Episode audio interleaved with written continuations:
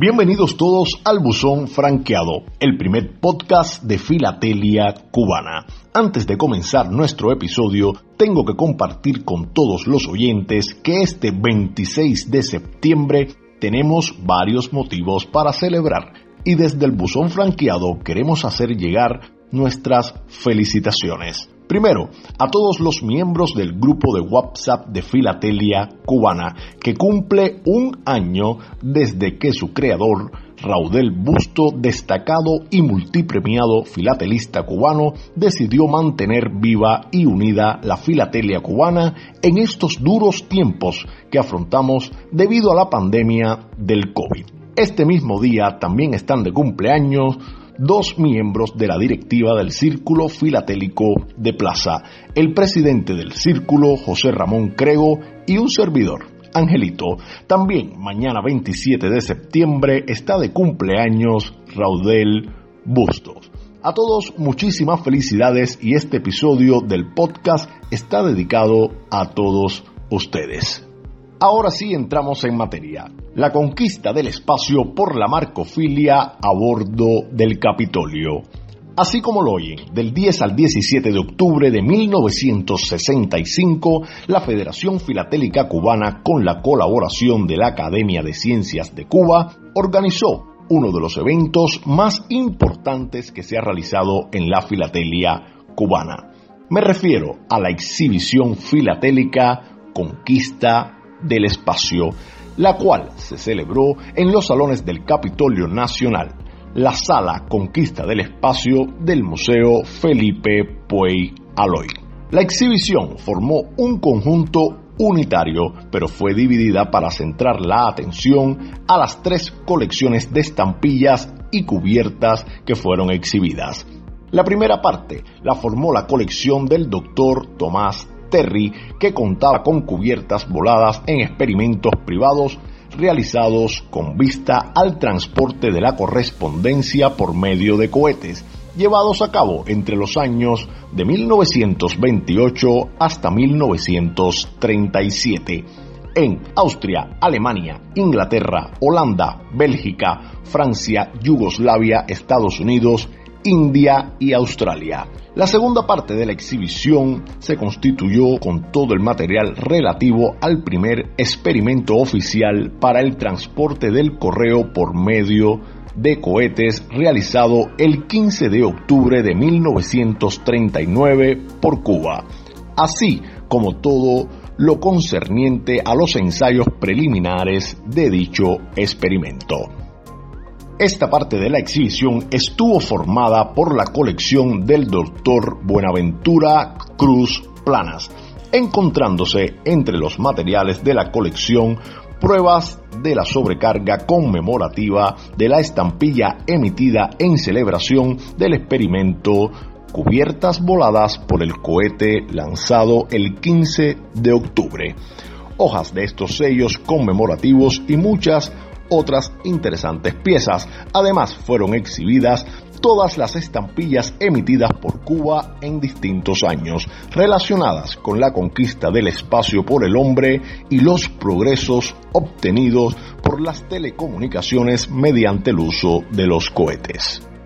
La tercera y última parte de los materiales de que constaba esta exhibición estuvo formada en base de la colección de José Ignacio del Álamo, y excluyó solamente la estampilla cubana del experimento del cohete postal, primera aparecida de la astrofilatelia. Esta colección que se exhibió, además de contar con absolutamente todas las estampillas y hojas souvenir emitidas por las distintas administraciones postales del mundo, mostró todos los detalles técnicos conocidos de cada uno de los experimentos coheteriles y pasos dados por el hombre en la conquista del espacio. Sin temor a equivocarnos, podemos afirmar que fue toda una enciclopedia de cosmonáutica ilustrada. Indudablemente pocos países del mundo en esos años podían realizar una exhibición de astrofilatelia como esta que se organizó, que dicho sea de paso puso al alcance de los filatelistas de todo el mundo especializados en la astrofilatelia ocho cancelaciones oficiales, una por cada día de la exhibición, mostrando en sus diseños cohetes y naves espaciales. Por otra parte, la empresa de correos y telégrafos dispuso fuera impuesta por la administración de la zona postal Habana 2 una cancelación de propaganda a partir del 30 de agosto hasta el 9 de octubre de 1965 el Ministerio de Comunicaciones dispuso la emisión de una especie de postal consistente en una hoja filatélica para conmemorar esta exhibición. El primer día de circulación de esta hoja souvenir fue el 10 de octubre y la cancelación correspondiente lo fue el cancelador de inauguración utilizado en la exhibición. Durante los ocho días, los salones del Capitolio Nacional estuvieron muy concurridos por los filatelistas y público en general. El número de hojas souvenir que fueron canceladas durante el transcurso de este evento ascendieron a la cantidad de 6.974, correspondiendo a cada uno de los días las siguientes cantidades. Día de la inauguración, 10 de octubre 2320. 11 de octubre 986. 12 de octubre 300. 13 de octubre 725. 14 de octubre 676. 15 de octubre 724. 16 de octubre 532 y el 17 de octubre en la clausura 711 hojas. Entre los factores concurrentes de la exitosa celebración de esta exhibición filatélica debe señalarse la divulgación previa de que fue objeto a través de las páginas de la sección de filatelia de la revista Bohemia, la cual además utiliza en su número del 8 de octubre el reverso de su portada para anunciar el evento.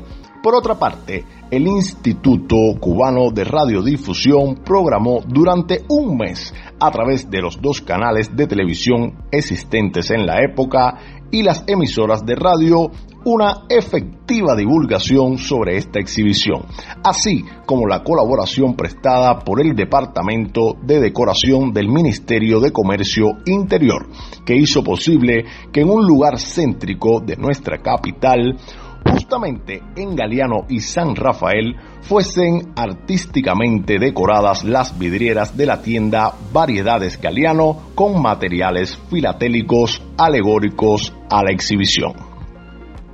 Fue sin duda un evento para marcar la historia filatélica cubana.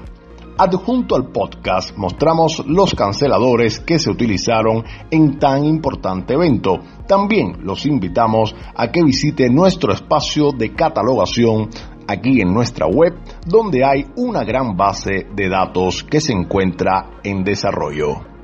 Mi nombre, Angelito Ramírez Laera, y ha sido un placer compartir con todos ustedes otro pedacito más de la historia de nuestra filatelia.